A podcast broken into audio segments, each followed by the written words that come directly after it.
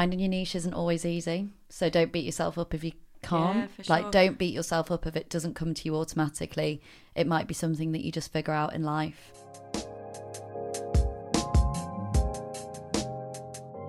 Welcome to the Feeling When podcast, where we cut the BS and open up about the highs and lows of navigating your career. Each week, we'll be looking at what's inspired us, what we've learned, and what's made us laugh, smile, or cringe. I'm Poonam, the founder of Yes Mate, and I'm here to help you reframe your mindset, love your whole self, and develop self awareness. And I'm Steph Sword Williams. I am the founder and author of Fuck Being Humble, and I help people be unapologetically proud of their achievements and get over the fear of self promotion. And I'm Daisy Morris. I'm the founder of The Selfhood, and I'm on a mission to make social media feel more human and fun again. In this episode, we're going to be talking about finding your niche and believing in yourself. So, Steph, Days, how did you both find your niche? I think for me, I really struggled with this initially because all of my jobs have been quite random before I went freelance and started the selfhood. Worked in fashion, worked in events, worked with alcohol brands, had a horrible stint in tech, which I don't talk about because it was just vile. Um, so when it came to doing my own thing, because I was quite versatile, I said a lot to things that I probably wouldn't have now. And I think 'cause in my head, I was like, yeah, I've done that before. I can do that. That's like an opportunity that I'm I'm comfortable with. So because I did so much stuff, like quite random stuff, I then found it quite hard to drill down into okay, what do I actually want to do? And something that I, I still do now and I think is really helpful, whether you're looking for a niche or a job or anything really in life, is to ask yourself instead, what don't I want? Because I think it's really hard sometimes to think, like, well, what do you want for your life? What do you want from your job? That is a massive question. And quite often we don't actually know. And like, I'm quite comfortable now knowing that that will evolve and it's always changing. But I think when I worked out what opportunities I wasn't massively vibing with versus the ones that I absolutely love. Just writing that down, like who's your ideal client? Who's your ideal like follower on social media? Who are you trying to reach? And then when I was I say clear on that, when I was clearer on that, I and I talk about this a lot, but I made sure that my branding reflected that and my tone of voice. And my tone of voice is quite laid back and it's quite friendly. And I think especially in social, especially in our industries, actually, like there's so much chat about like find your niche, and it's like, well, what does that mean? Because that is so broad. So I think it is definitely good to know who you're talking to, but yeah, I think for me finding that was like working out, okay, what's the things I don't like first, like take a step back, work backwards. And then when I identified that, yeah, I was able to be a bit more specific about who I was targeting and where. And I think when I started to do that and I started to talk in that tone of voice and speak about things that my audience was interested in, that's when I started to magnetize the right community. So yeah, I think working backwards was how how it sort of kicked off for me. But what about you, Steph? I think that's really interesting. I weirdly feel like I found some sort of a niche or some sort of a direction quite early on. So when I was at university, our lecturers told us to write a blog, and my blog was so shit. I always laugh that I got a book deal because there's the right. It was full of typos. It was nothing to write home about at all, and I would just sort of write about advertising that I'd seen that I loved or things that I didn't like, and I'd be like, why have they spent loads of money on that or could you imagine what they could have done if they'd have thought about that more personally? And I always sort of just got quite analytical. And in my head, the focus was I just want to be able to show businesses that I'm really passionate about the ad industry, even if I haven't had the work experience. But when doing that, what I found was I did that for like two or three years. It actually helped me to realize I really wanted to work in purpose led communication. So I always really wanted to work on purpose driven campaigns, or I was always more motivated by like motivated by WaterAid's campaign versus like Nike, for example. But the the hard thing, which sort of goes against sort of what you were saying, Days, is that for me, knowing that that was what I wanted my niche to be, it meant that every job I went to, I was constantly trying to fit into this niche that I wanted, and I never really found that. To the point where the last job in advertising, I basically had to say to myself, like, if this doesn't pan out, if this doesn't tick those boxes for me, I need to go move on and create my own business, run my mm. own platform, my own brand where I do have that control over it. So I think it's a bit of a, I think so many people long to find it, but even when you find it sometimes, then trying to find the opportunities that slot into that Yeah. and fulfill that is actually quite a hard thing. It's quite a juggling act. What- Definitely. Yeah, What, about massively. you, P? Um, similarly to, to yourself, Steph, because I think what actually you're talking about is is those core values, and I know that I talk talk a lot about that because everything that Yes Mate has been built on is those core values, and the first thing that I did was to really ident- identify what are those core values because I left a permanent job because it wasn't aligned with with my core values. So everything had to then be built upon that foundation to make sure that the way that I work the way that I live is always aligned and there isn't a disconnect in that. So for me it was yeah beginning with those core values. And as you said days that that feeds into the tone of voice into the branding into actually how i want people to feel um, when they come to the supper clubs because we we started with supper clubs. And that feeds into everything that that we do. So again very personal but that's that's what we we began with with really uncovering what are those core values and how can we serve our community how can we also serve ourselves within that Yeah. And I think what's interesting about what both of you have said is like, it's okay if your niche doesn't make sense in your head at that time. Because, like, Yeah. for me, one of my core values, don't get me wrong, like, I'm absolutely not like a green juice yoga, like, self-care queen. She's lying. I, I wish I was. My skin tells a different story. Um, but yeah, I, I am interested in personal development. I try and exercise. I try and look after myself, and well-being and personal growth is a big part of my personal life.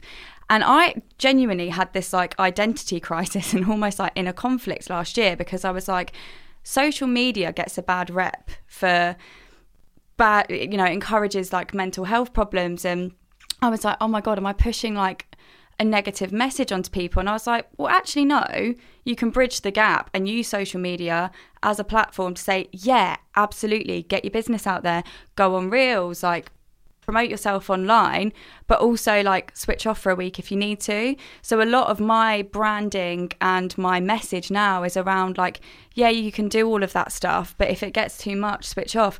And that actually led me to create a campaign with Mind and became a big part of my brand. And I absolutely loved that. Like that was probably my favorite thing I've ever worked on.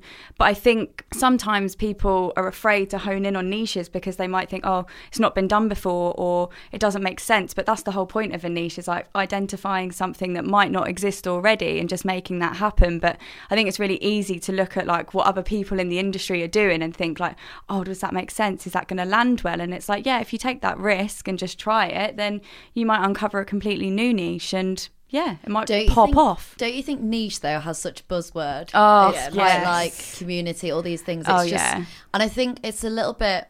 There's a debate around the same with imposter syndrome, whether us talking about imposter syndrome so much is making us feel like Yeah. we have it, and it's the same with the niche. Like talking about finding a niche makes people feel uncomfortable if they don't have it. But I always joke that I'm massively a jack of all trades. Like I would never say I'm a specialist in anything. I mm. I love not being that and I think it's obviously different if you're building a brand or a business. It's useful to have a niche so that you know what you're tapping into, how you're supporting an audience differently, how what your PR angle might be. It's useful. But I also think as an individual, separating myself from fuck being humble, I like not necessarily having a niche. Mm. I like calling myself a storyteller and being able to do a podcast, being able to be a public speaker, being able to network, run events, and that's still sitting in the same sort of bracket, Yeah. but not necessarily feeling like I have to be this only thing. It's like the multi hyphen method. Like Yeah. I am a walking, talking poster of that, and, and I like meeting other people that are similar. I also obviously like meeting specialists, but I, I think this need to drill down on a niche is I think it makes really good business sense, but I, I hate seeing people feel like they're lacking Yeah. as an individual if they don't have it. Totally. Com- completely agree. Like I remember when we started the supper club, and at that time there were some really like incredible supper clubs popping up. And I remember having a conversation with one of my mates, and she was like, "Poonam, really? Like you left a job to to to start a supper club? Is that what you're going to do?" And I was like, "Yeah, this is what I'm doing." But what I recognised was like, yes, there's loads of people who are probably much better cooks than me, who've got the you know the qualifications, all the rest of it. But I was like, actually, what we're providing isn't just food; it's nourishment for your soul. It's the conversations, it's the music, it's the atmosphere. And for me, as well as the core values, it was like, how do I want people to feel when they interact with Yes mm. Mate? Mm. Whether it's a supper So club, whether it's a pet, Yeah. whether it ends up being a pet brand, how do I want people to feel when they engage with the brand? Yeah. Yeah. That's so key. What's that saying? It's not what you say to people; it's how you make them feel. Yeah. And I think, like, even I mean, my my niche, um, but my space is online. Like most of my work is like digital and social, and that's something I've not struggled with. But like, I'm big on experiential. Like my background was in an events, and it's something that I've struggled with. Is like, how do you make people feel something? But I think that can be something as simple as like the language and the tone of voice that you use. So actually, like there there could be touch points of your brand that become your niche just through shining your personality through. Yeah. And actually, like when I do one to ones with people, they'll say like, "Oh, I don't have a niche," and I'm like, "You're your own niche. Like your story is niche because no one's going to tell your story. Like your lived experience, like how your career journey is a niche in itself. So even if you feel like oh, I don't know, like what my niche is, like just your story alone is like It's individual not to something you. that you need to go away and search for. Like Yeah. it's embedded in you. Yeah. And that's when it feels most Exactly. natural. I think when it's really intuitive, definitely. Yeah. So, what's inspired you then this week? So, a story I saw this week on LinkedIn that I actually really enjoyed, and I thought it was so. I always love a real story, hearing about people's real journeys, that how they got into things, and we all know KFC, the founder of KFC. What's his name? Colonel Sanders? Colonel Sanders. Big up, big up. Do you know when you read his name? I actually read it out as Colonial Sanders. Oh, it's that weird Because spelling, to be fair. Colonial Sanders. And I said it to my boyfriend, so he was like, Steph, what did you actually just say? And I was like, you know, Colonial Sanders. It's a good job you checked it before you said it He today. was just like, that is so embarrassing. Anyway, so it's the story about his progress and how. I know. Which is even more embarrassing because he told his like family WhatsApp, my boyfriend, and now all of them know, and they've like texted me like, "Oh, enjoy a KFC." Anyway, moving on. The actual story is it's about his journey through his career and stuff. And the post read. At five, his father died. At 16, he quit studying. By age 17, he lost more than four jobs. At 18, he got married. Between 18 and 22, he worked as a driver and failed. He joined the army and was rejected. He became a failure as an insurance salesman. At 25, his wife left him and took his only daughter. He turned dishes into small coffee shops. He had a failed attempt to have his to get his daughter back. At 65, he retired, and on the first day of his retirement, the government gave him $105. So I'm like reading this, I was like, shit, I did not know all of this about his journey. And he actually saw himself as such a failure for never really figuring out what his niche was and all, you know, what his purpose was, to the point where he actually was quite suicidal and he started writing his will. Oh, and he was just like, look, I, I just don't even know what my purpose is. And then he remembered one thing he hadn't done, which was cooking, and he hadn't ever tried that. So, with the $105 that the government gave him, he went out, bought a fryer, made some fried chicken using his grandma's recipe, and then sold it door to door in his village. I can see you two welling. I don't even I don't even eat meat, but I'm like yes. yeah, and then he says uh, that it said at the age of 88, Colonial or Colonel Sanders was the founder of KFC as a billionaire. How mental is that? Oh my god! I didn't know that about his journey, but doesn't that just tell you, you know, like exactly what we've just been talking about? Like, it's amazing if you found your purpose, if you know what your niche is, if you know what you want to do, but also so much is thrown to you in life Yeah. that that could completely derail. You could completely change. You have family, you have kids, you might not be able to have a family. There's loads of different things. Massively. And list, reading that story, I was like, God, you just never know when something can happen, which is why that whole, you know, when we compare ourselves, when we say, look at what they're doing, look at why am I not doing that? It's so actually, it's stupid that we do that Yeah, because you just at any know. point our lives Yeah. could change for better or for worse. But I just love that story for, for like anyone who's listening today of like holding in there, Yeah. like holding on and knowing that you can find your niche or niche or your purpose at any point in life. Mm. And it could be as simple as like realizing that there's something you've always wanted to try or something you've always wanted to do. And maybe it just wasn't the right time. Or maybe, you know, your parents said that wasn't ever going to make you money, which I'm sure like everyone's parents have said to them at some point. and just remembering that you know it's i suppose it's, it's never too late but also you never know what's round the never know what's- corner and Yeah. if you want to try something you can try it and also that was with $105 back in the day which i'm sure won't have Yeah. even been that much so just that idea that it doesn't also have to cost the world Yeah, totally, totally. On the flip side, like I guess the reverse of what you've just spoken about. Have either of you watched the Billie Eilish documentary? oh my god it's amazing No, I haven't watched it yet. Weekend so Vibes? yeah, so good. I feel like I'm I'm like welling up just speaking about it. I love her so. mu- I've got I so her. didn't an much. I like I respect. appreciate her, but I didn't have a huge opinion. Watched it and I fell in love. Like love all her music, Oh love my her. gosh, she's got such like an aura. Um, she's so young, So young, like but so, so, young. Unbelievable. And like we talk a lot about like niches and personal brands. Like sh- yeah she's got a personal brand but she is just naturally like you can tell she's just She's naturally cool. so like cool and individual. But there's a part in it that just made me like it it, re- it reminds you that like we have these people on pedestals and we see these celebrities as like they're not real people. But there's a part in the documentary she's obsessed with Justin Bieber. Oh my god, it's so great. and he comes up behind her at Coachella and she just bursts into tears. She's in his arms, like sobbing. And it's the first time she's met him, but her mum's like, she has been obsessed with him since she was little. And she's like, idolized, like idolizes him. She knows all the words.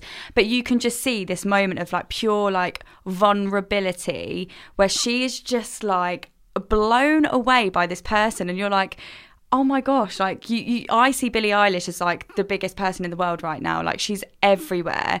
But it's that really humbling moment of like it doesn't matter if you're headlining shows. Yeah. it doesn't matter if like you are the most famous person in the world.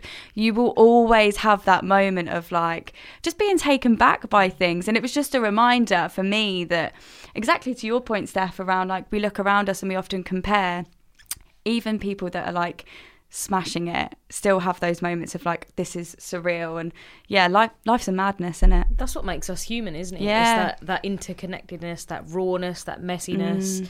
that vulnerability, right? And that's when you you start seeing you start seeing that person for without the labels, without the titles, that actually these people are just human beings. And it's something that I used to do um, at the beginning of our journey, which was um, you know, if I had um, a new client meeting, I used to get so wrapped up in like the client name or whatever. And then when I used to have the meeting, I used to just think, this person is just a human being. And also, when you start feeling that level of insecurity, we were chatting about it earlier over the old burrata. Um, for context we went for lunch before this and ate a lot of food and drinks 16 down. people's worth of food between three of us we will not be doing that in the future. No. We're going to be recording the podcast. population go. Bradfordshire that was a Oh, really bad God.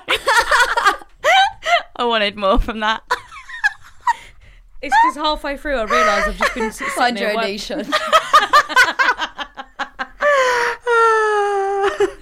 Burrata, you found it. Um, so yeah, as we were talking about, um, you know, when you often feel like insecure or you feel um, that self worth, that you feel like you don't have any self worth, it never just focuses on that one thing. It starts seeping in and oozing out into all parts of your life. And um, this leads me lovely onto my um, inspiration for the week, as per usual, um, my book recommendation. So I'm reading this book called When the Body Says No by Gabor Mate. And um, again, only in the very beginning of it, but again, blown away. And there's a bit in it where he talks about shame. And when I read this, I was like, this is so on point. Like, why are we not taught this in our education system? Why are we not taught this at school? Why are we taught Pythagoras theorem and we're not talking about emotions and feelings and, and all that good stuff? So he states in the book that shame is the deepest of negative emotions, a feeling that we will do almost anything to avoid. Our fear of shame impairs our ability to see reality. So when we're often in that shame, we have no clarity, and all it does is it absorbs us. And this book is just, yeah, really, really inspirational, and it just makes a lot of sense because I'm now reflecting on yeah on my life on on my own observations and i'm like okay that is that is actually fueled from from shame essentially Yeah. and that's why i feel that certain way and that's why things perhaps haven't aligned in that way. So again, coming back to the core values, coming back to to the reading of emotions and stuff, what I'm figuring out is the more resistance that there is within us, the more disconnect in the values, things never flow in that way. Mm. Whereas So the, true. the more aligned I've become, the more unap- unapologetic I've become in the way I show up in client meetings, in my comms, the more things are flowing and it feels it just feels effortless. I love that so much. I think that's s- such a amazing way to think about it. And actually, like emotions are a physical thing. Like emotions, trauma archive inside of our bodies, don't they? So like when we feel shame, like that sits somewhere for a long, long time. So to be able to recognize that and then just yeah align with it, let it flow, get in your flow state, big up. I really like that as well because the last Friday I went and saw a friend and I haven't really caught up with her just one on one. Whenever I see her, it's always in big groups. And we were actually talking about a particular group of people that we, we've recently hung around with and how sometimes we feel quite like we can't be ourselves or we're being judged. And and I was like, yeah. And it was actually so nice to hear actually she felt like that as well. It wasn't just me. Mm. And as we were talking, she's like, she's sort of known them longer. And she just said, like, as soon as I stopped trying to please them and actually was just like no this this is me. Maybe i'm not edgy. Maybe i'm not cool. Maybe i'm not a hipster whatever you are looking for. I am just going to be unapologetically me. I'm just going to be myself. I stopped caring about what they thought and i actually think they accepted me more. And she said it and i was like god that's it's so obvious to hear it and for it to be said but actually it's so hard when you're in your own head to be like oh maybe i should act like that in front of that person when actually most people gravitate towards you when you are literally being Yeah. yourself and you are being your whole self as you would say puna but yeah like not trying to be something you're not. And i think that's something that we have to process as we go through. And it's something that you do you know like it's something you do at school because you're trying to fit in and all of that. But i think as we start to navigate our lives we realize that fitting in isn't actually always what No. equates to happiness Definitely, Definitely not. not. And I think that can make you feel really off balance, and other people can sense that. Like, we actually spoke about this at lunch, but when you think about the most confident person that you know, so like if you're listening now, like think about that person. And I don't mean like they're really outspoken and they're really loud or they're always the center of attention, but someone that is so authentically comfortable in their own skin. I can think of my person and they just genuinely are so content with who they are.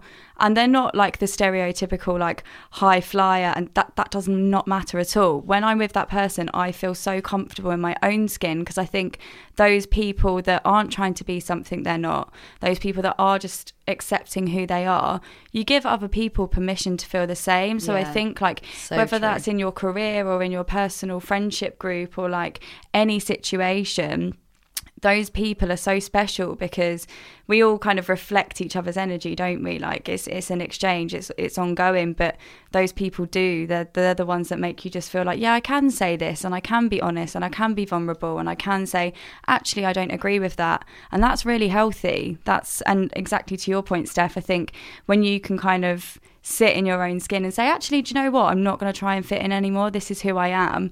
I think your, your all of your interactions change, don't they? it's also creating and holding that space for people to be their own niche. So it's as much like, yes, you want to find it yourself, but when you're in scenarios, not making other people feel like they need to change to be in your company, which is so important. And you might not be doing that intentionally, but just having that awareness to allow people to be weird and wonderful and not necessarily fit in whatever mold that you might have outlined as a friend or as a colleague or a peer. and remember that we're all living in our own lives in our own bubbles in our own heads. So nothing that somebody else does is actually because of you. It's actually because as i say everything starts with how you feel about mm. yourself. So we were talking about when you leave a conversation you feel a little bit awkward or you feel like what the fuck was that about? It's never it's never it's never about you. It's what that person is is going through you know. And and if we're going back to emotions and we're talking about shame, guilt, all these things, and we haven't worked through that, or we don't actually even have that awareness, that gets blocked in our in our psyche, gets blocked in our energy. So when we show up, and we might want to be sincere, we might want to to cultivate those relationships, but that stops us from from being our whole selves because there's resistance within us. And one thing that I've definitely recognized, and you know, I'm moving more al- along that is is to show up unapologetically and to be myself because that is part of the brand. And Yeah. that is, the- you know, I've made a conscious decision Yeah. to, to build that in there. Yeah, for sure. And I think you, you do that so well. Like you give, Thank you. you, but you you both do. I might cry. No, but you do. Like you you do definitely give others permission to do the same. So, what have you learnt this week? I think something that I have been talking to people about, and also I notice it myself, is that when it comes to picking your niche, it's making sure that you actually enjoy what you're doing. And again, this might sound so obvious, but if you try and pick a niche or fit into something where you're again pleasing others or you're doing it because it, it makes sense at the time or it's just the easier way, you'll always question could I be doing more? Should I be doing more? Is this what I'm really happy with? And you'll feel that self doubt. And I think exactly like we said, like whatever persona you're trying to build about yourself, whatever personal brand, it's really sort of like believing in what you're saying so that you are living it and people buy into that. And I twe- shared a tweet that I um, saw on Instagram recently by Kaylee Benoit. I think that's how I pronounce it. Great name. And she said, I refuse to be a watered down version of myself to be more palatable to others who aren't used to flavour. You're going to take me as I am, highly seasoned. How fucking good is Yeah, that? I love that. I Absolutely love, love that. And I again I think it is just like that. Yeah. Going in as you are and being highly seasoned or however you want to be.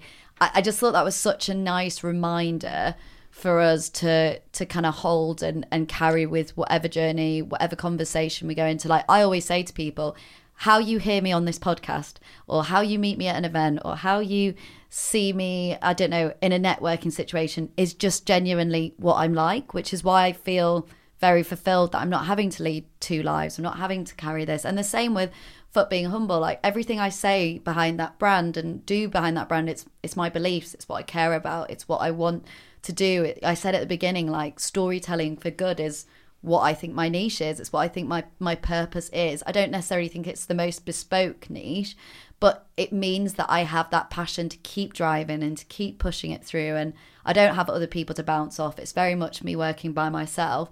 But that's what motivates me, and yeah, I just love the I'm coming fully seasoned. I I, I'm the flavour. Yeah, I love enjoy that. that. I remember back in the days. Um, did you like what I did the days back in the days? I didn't make the connection Right, immediately, but I'm here for it now. Moving. Yeah, It was a tough one to get. it's quite a generic word. I'm not going to lie, but I'll take it. Like, I remember back in the days. She's in Breddington. no, Bradfordshire. As you were. I think we'll just move on. Yeah, shall we? Yeah. I haven't learned anything this week. I'm not going to lie. No, I'm joking. Um, are we going there? Yeah, I, I can go if you want. Yeah, Yeah, go on. on. So for me, one of the things that I've learned, and I know I talk about it a lot, um, and it's a question that I get asked a lot, is how do I balance yes mate with with my own personal life? And for me, of course, it's setting boundaries and it's saying no mate to my mates, to my family, and also to work opportunities.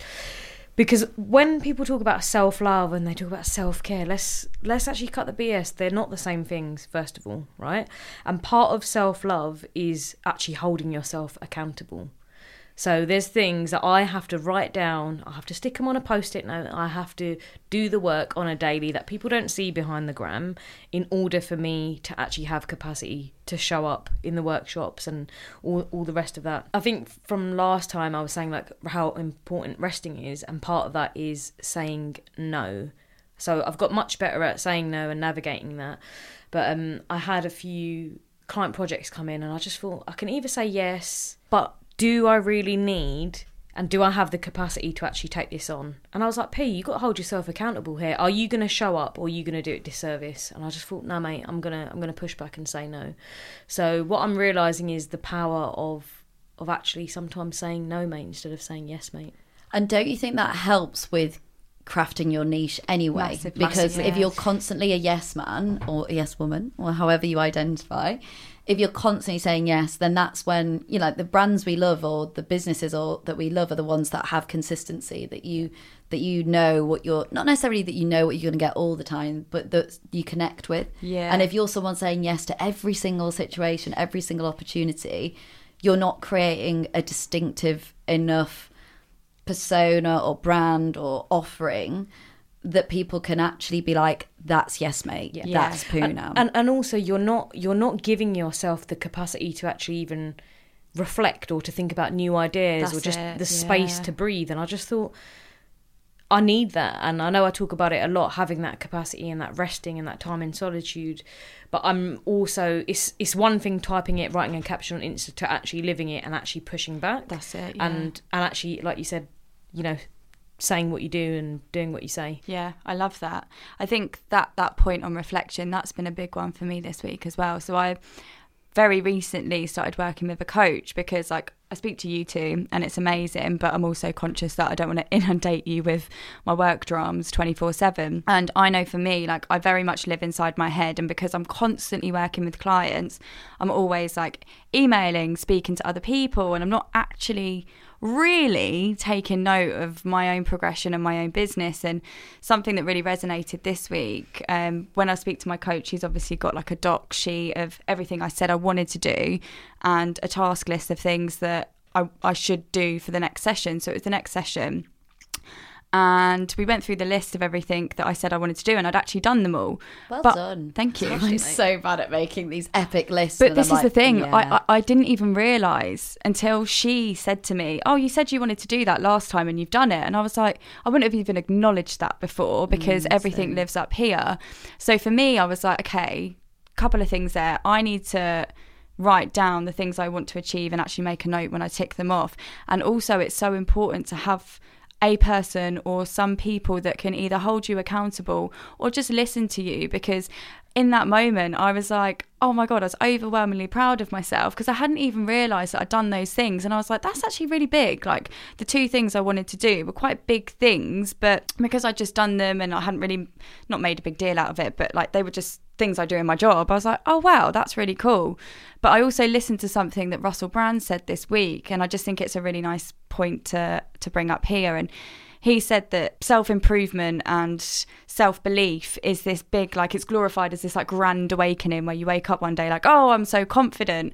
And it's not. It's all the little moments of growth that all kind of build up to that bigger thing. And I think we're so quick to not acknowledge those little things that happen that it's not until like my example with my coach that I realized I'd done those things that you have that moment of like, oh my gosh, I wanted to do that and I did it and I smashed it. And you have those little like mini moments of self reflection where you're like, yeah, do you know what? I'm actually smashing it. So I think, yeah, my learning is do talk about these things. And do you know what's really funny? And I think we're we're quite good at this and we encourage this, but so often we're told like don't tell people what you're working on. Just do it. Just get on with it behind the scenes. And it's like i kind of get that but equally like i'm the kind of person and we spoke about this before where i if i say like to you guys or i'll, I'll just put on instagram like i'm doing this course and then i'm like i have to. Yeah. and then once it's out there you're accountable. So i think telling people what you want to achieve talking about your vision and then also making notes of your progress is so important as well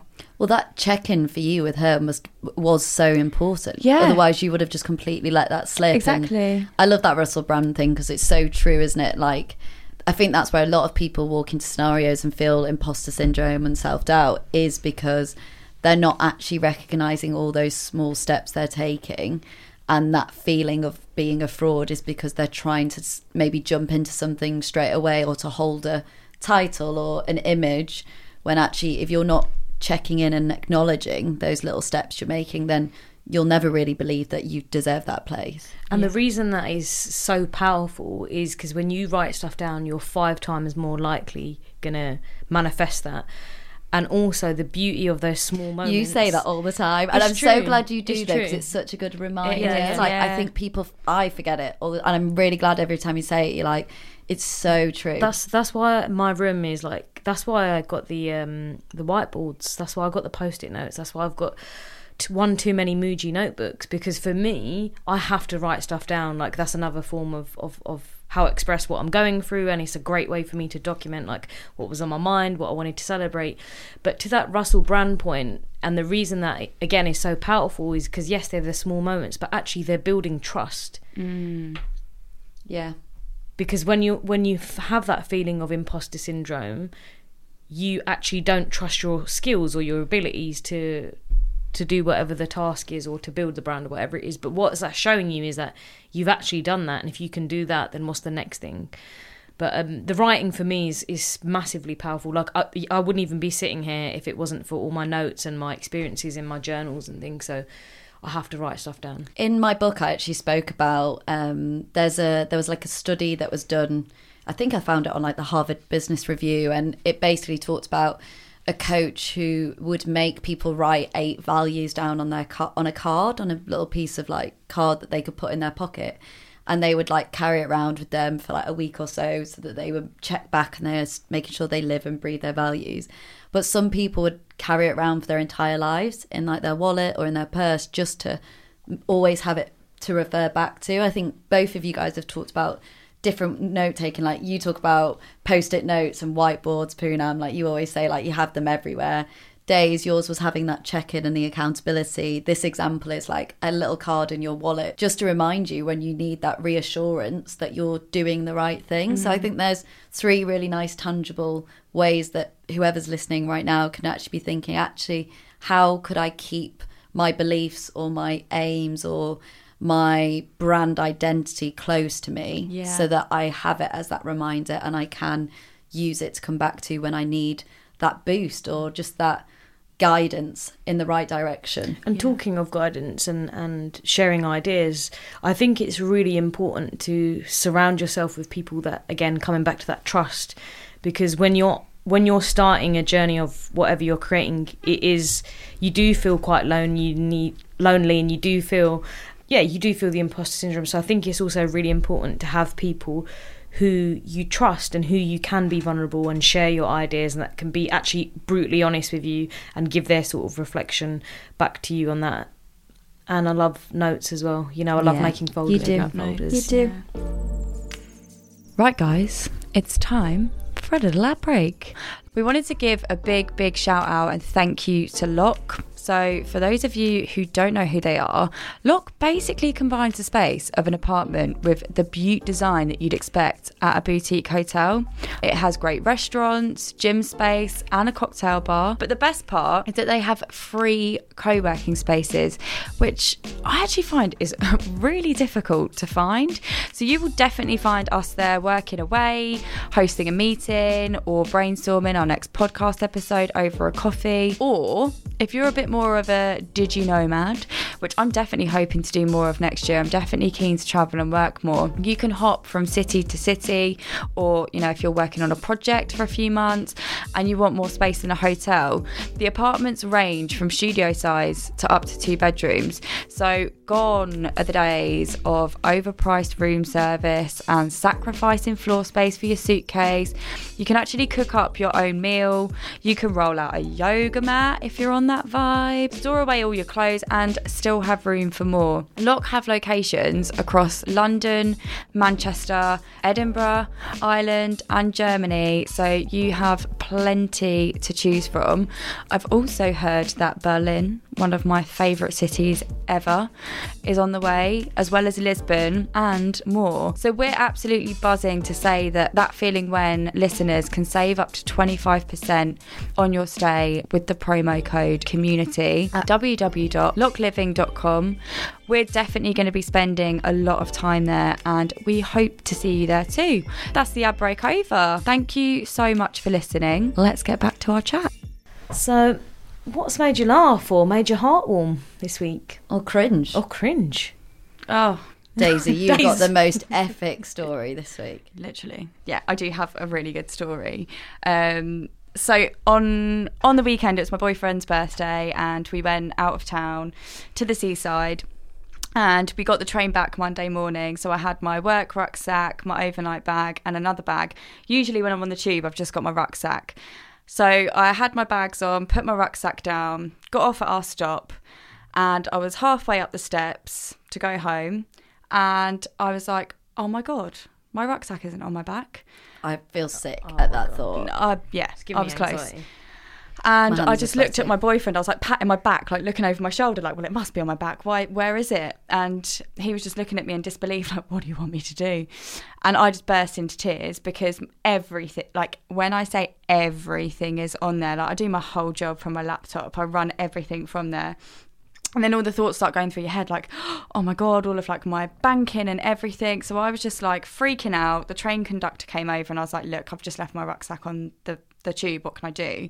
He went off for a bit. And in that time, I was like, okay, I'm going to grieve the loss of my laptop because it's gone. Like, it's just gone. And I kind of came to terms with the fact that it probably wasn't coming back. And in that time, I've made a plan to go to Oxford Street and just buy a new one. I had so much work on this week. I was like, I just cannot lose my laptop. I just need to go and get another one. I'd voice noted clients that I had a call with. And I was like, just to let you know, I'm going to have to move our call. I've lost my laptop. So that was all sorted. The guy came back, the train conductor. Um, and he was like, You can fill in this form for lost property, but you might not hear for seven days. So I was like, Right, okay, done, dusted. Started walking back to get the tube to Highbury to go to Oxford Street to get my new laptop. And in that time, my phone rang from an un- unknown number. By the way, I never answer calls from people if I don't have their. I don't number. get why people don't. I just I could go on a rant about this. You never know who it could be. Well, thank God I did.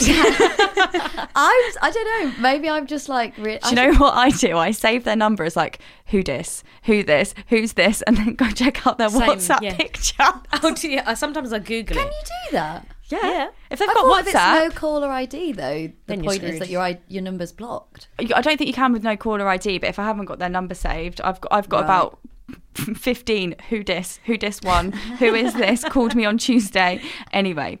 So I pick up the phone and this guy's like, "Oh hi, is this Daisy?" And I was like, "Yes."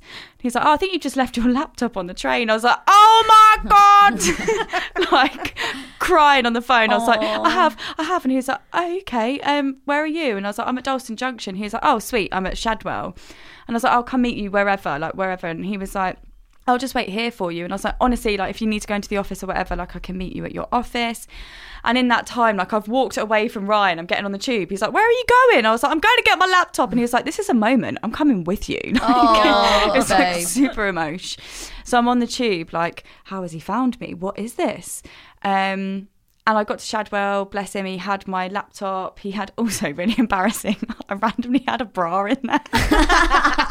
in my laptop bag. Oh, and then- no, no, in my rucksack. And I was like, he's definitely seen that. Um, but yeah, I got there and I was like, how did you That's find probably why he called you. It wasn't a nice bra. I can assure you it wasn't. It's gone like really he wasn't bobbly. expecting you to come with Ryan. Imagine. Um, and yeah, I was like, I need to repay you. Like, what can I do? And he's like, absolutely not. It's just a normal thing to do. But Mm, what a ledge. he'd googled my name and my linkedin profile had come up and it says like based in hackney and anyway i posted about it on linkedin because i was just like it's such a nice story for a monday morning and also the fact that like i advocate for using social media in like a good way and i just thought such a nice story of a just someone being a sound human and also social media for good but the post has gone viral it's had like 1.2 million views and like Oh my That's god. 30,000 likes. And then it's been picked up by like loads of news channels around the world which is amazing. But what's made me cringe is the amount of creepy in-mails I've got from old men like hey love the glasses winky face. And then like one on man LinkedIn. yeah. And I just think like you wouldn't send that to a guy. Like I've just like attracted these weird creepy guys um so yeah that's my cringe along with the great story i have received some unsolicited also a guy sent me a video of his face like talking to me i was like that's intrusive you kind of liked that though steph I no, just I just no. I've I've just had it, and I I know what you mean. The creepy ones, yeah. But I know a lot of people that when they connect with you on LinkedIn, they'll send you a little short video introducing themselves. Like I, I wouldn't do it personally. I I do find it quite cringe, but I do know people that have done it in the past, and at some apparently it does work sometimes. It's not my own personal style, but I it's not something Yeah. I like. Just I've seen it before. I've seen it before when it's like they're promoting something or they're like, "Oh, hey Daisy, I've just checked out your website," and I'm like, "That's cool. That's quite personal." But his was just a bit weird, and I think he just wanted to chat. Yeah, no. like, and oh, you also just annoying that chat. they're Ew. taking away from a nice story and making that experience a bit cringe. It's like Yeah. stop abusing what is a really nice story Yeah. to just DM me. yeah, get on my And also like complimenting your glasses. yeah, Strange. Weird flex, but okay. What about you, Steph? I actually had a really nice call with the founders of Feed Me Female. Um, and they are basically like a collective that are encouraging sort of open discussions. And one of the things that I actually really liked on the subject of niches was they explained to me on the call, and then I also went on their Instagram, which would encourage people to check out. They the way that they are different to other channels is they use uh, their Instagram stories as a way to poll and have discussions. So they were like, just go onto some of our stories and have a look. I was literally in stitches. They are so funny. So they'll encourage people to like confess a story. And one of them that I read was like, I'm texting my mate's dad and he's 55. and so then the, the poll was, would you text your mate's, your dad's mate? Did I say my mate's dad? Did I get that wrong? I'm texting my dad's mate who's 55 and then the, the poll question was like, would you text one of your dad's friends? And then it was like, what should the girl do? Should she get rid of him? Should she keep texting him? And there's loads of like different, like really good engagement and people are sharing their opinions. And I think what I really liked about that um, it made me laugh. Like one of the other ones was, uh, I put a laxatives in my, I put laxatives in my ex boyfriend's soup when he pissed me off. Oh! Which is so funny. Like I can't, like I can't even imagine. And then it's like the poll: Would you ever put laxatives in your ex partner's soup or whatever? And it, like it's what I like about it is I think it's first of all it's like those honest open stories and people just being quite raw but also it, when do you ever get to get such like mixed opinions from people mm. like obviously it needs to be monitored in the sense that you don't want people trolling or being nasty but I do think it's so like it's very easy to get stuck in your bubble and only really hear what everybody else thinks and as a platform format, I really love the idea of like using stories to poll people and ask questions and and that's a really nice way to open up discussion. But yeah, I would just say for anybody who needs a laugh, go on to Feed Me Female's Instagram and look at some of the Instagram stories because there are some other things that I just a little bit X-rated to stay on here, but they it just really made me smile and I was like, it's that's what's so great about refreshing formats or styles is that it's like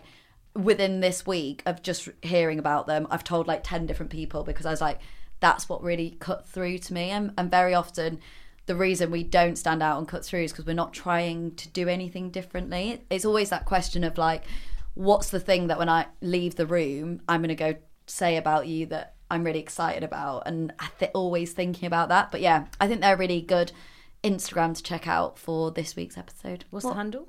I think it's just feed me female. I think when you type that in, it'll be there, but you'll be able to find it and, and also get involved in the polls because I'm sure that'll be really useful for them and their data because they've got gathered loads of data. They've been doing this for over a year now. So they were saying they could pull together like a report or actually analyze what's everyone's feelings towards being paid for sex or what's everyone's feelings about that's really cool you know drugging your your ex-boyfriends i don't know obviously like but it, yeah it's just a, a very interesting it's very platform. clever yeah. yeah. and it's it's interesting because what it's doing is again it's going back to that interconnectedness that humanness of yeah of of those stories right when we're lacking that conversation and yeah. that dialogue and i think definitely in this time like we've all needed um we've all needed things to make us laugh to maybe make us feel a bit cringe or to warm our hearts. Um, and my story, which is not really a cringe and it's not really a laugh, it's more oh, going off piece, going off on one. Um, it's actually more interlinked into what we were talking about in terms of niche and all that kind of stuff. So a few weeks ago, I got approached by Stylist and Fitbit to do a talk on setting boundaries. So I'm trying to get more confident in showing up on on the camera without any slides and things. Um, so I thought, yeah, okay, cool. I'm just gonna just gonna do it, and I'm just gonna be myself. And I did it, and again, I need to get better at using Twitter because I don't really use. Twitter. I'm so bad at it. I hate. It's Twitter. just yeah, it's just not my vibe. But I was um, did have a moment with myself. So I guess my story is about myself.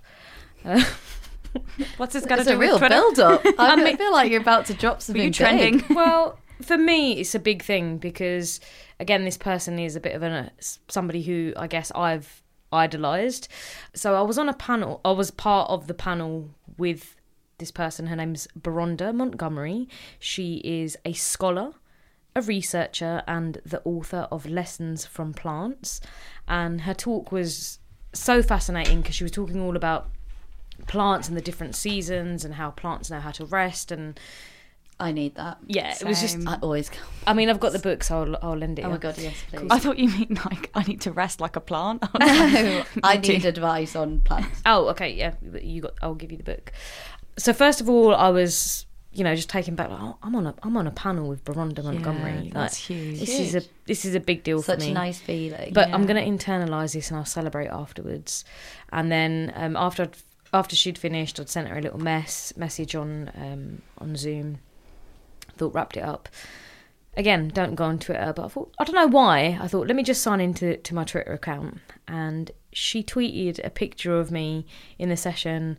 And what she wrote was a powerful discussion led by P. Dufa on managing assumptions, getting comfortable saying no as critical self care. She also guides us to check into our bodies, feedback, and breathing as we contemplate balance and core needs. Yeah, that's giving me goosebumps. And when I Love saw that, yeah, that's I was so like- amazing. I just had to again just take that moment and take the accountability that wow, I was on this panel because of everything that I've been doing with Yeah. Yes Mate up until here. yeah, And they approach me as and again, I don't really it's funny because I don't see myself as an entrepreneur or a wellness expert like but that's obviously how I was, you know, framed. framed. And I just had to just take a moment just to soak that in. And it was from a conversation that I think we all had at some point during a WhatsApp um, through voice notes. And it's like, we have got to the stages and we, we're doing these brand collaborations or, you know, all these nice things are happening is yes, because we are surrounded by good people, but actually because of the hard work that we're putting in. Mm-hmm. So I just wanted to big myself up. you Yeah. should. That's huge. Yes, and I, I love will. that. Maybe our it needs to be laugh, cringe, or gave you goosebumps. Yeah. Oh, I'm Maybe up for that's that. how we should be doing I it. I love No, that. that's such a That's good story. And again, it's just so nice and so important for you to take the pause. P, P to take the pause Poonam, with P. Poonam's pause. Um, because otherwise you wouldn't have processed that. You wouldn't have taken that moment. And Yeah. also so random that you decided to check in on Twitter. it's like you And knew. Yeah, like it's always fate, isn't it? Like Well- you would Yeah. never normally do it, and then all of a sudden you go on and you get that exactly what Daisy was saying with her coach, that confirmation, that reminder, is, that yeah. check in. There was a part of me that I was like, oh, I should probably just, you know, just um, reset my Twitter password because I'd forgotten all my, you know, when you. And I just thought, let me just go on on to Twitter. But again, even you know the fact that she's a scholar, she's a researcher, somebody who I have idolised, it also, again, brought me back to to ground that she's she's a human being. Yeah. Yeah, sure. Massively. It's so nice, isn't it? There's a, I think it's a poem or a phrase, but it's, oh, to see yourself as others see you. And sometimes it's just nice to hear mm. what others have to say about you and how they feel about your work. And yeah, just have that, not, not validation, but confirmation that actually, it's feedback, isn't it? It's just just feedback. and I, and I think it was just a moment of again that that small moment of trust. Like, P, this is you. Yeah. And for me, it's it's always personal because I always go back to that moment of why did I leave? Like I've had ups and downs in the last few weeks, mainly downs, where I have been questioning a lot. So when I have these moments, it's just again that affirmation of you're on the right path, you're walking, you're walking the right path, and you're on a on an adventure. And I think I've realised that there's never just going to be one big gesture and one big thing. It's all actually these, like you said, these little s- small moments, those little waves that we continue to ride Yeah. together. I actually very quickly I interviewed Alma Spadat on Foundation FM where I have a radio show that I do monthly and she talked about using Instagram to post all the things she's doing as a form of like a gallery to look at all the things that she's doing that she's proud of. And I really like that. You know, when we're so concerned about oh what will other people think, it's actually like, no, I'm I'm using this platform as a way to post the things that I'm proud of that I've done so that when I have those doubts, when I have those wobbles, I can come back to it. And that visualization can make such a, an important Yeah. sort of impact on how you see yourself. So I thought that was a really nice tip. If Yeah. you're sort of not sure, if you're maybe feeling a little bit lost or you're struggling with what direction to go in, or maybe you feel like you've lost your way a bit by using something like Instagram or even just creating a pri- private blog or website where you can drop in all those things that you're Yeah. doing, making it visual as a reminder that you can come back to it. And it again, it'll help you to check in to go, wait a minute, do I actually want to be doing that? Is Yeah. that how I want other people to look at my profile and think of me? But uh, yeah, I thought it was such a nice tip and such a nice way to reframe the social media comparison that we all get into for and actually be going, no, how can we use, in Daisy's word, social media for good, essentially. I Okay. also. Oh. Sorry, just one thing that I've started doing. I have a folder in my emails now of all my testimonials. So whenever I feel like, oh God, I'm so bad at my job, and those moments of like, what am I doing?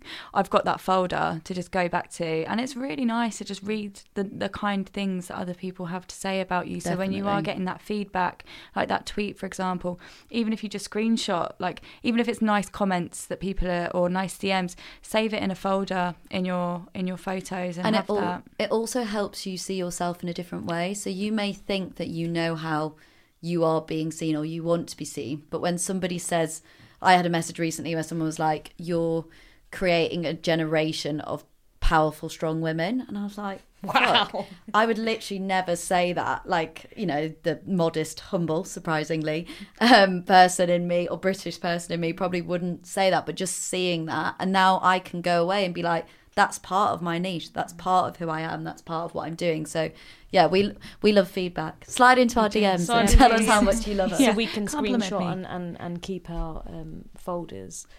That was so nourishing, and I think that just shows us that we are all human beings. We all feel a lot of shit. We all feel uncomfortable. We all feel imposter syndrome, and we all have very similar struggles. Yes, at different times, but the struggle is real sometimes. and also just finding your niche isn't always easy so don't beat yourself up if you can't Yeah, for like sure. don't beat yourself up if it doesn't come to you automatically it might be something that you just figure out in life It's as a you process. go through it It's it's, definitely- massively And it's okay for it to evolve as well. Like it will change over time. So don't confine yourself to one thing. You, you you're allowed to ebb and flow. Mate, we went from a supper club to a wellness platform. Do you know what I'm saying? Yeah. So be open.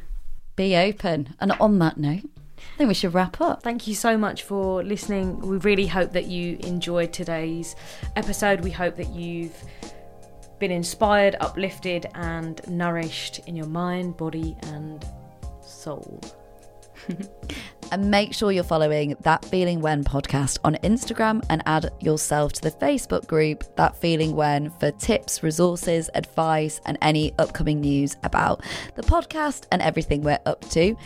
As always, you can add us on LinkedIn. I'm Steph Sword Williams. I'm Poonam Dufa.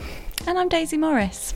Bye. Ladies, Bye. With a special thanks to Sarah Parker, our editor of the podcast, and Sinead Taylor, who's done our branding and graphics.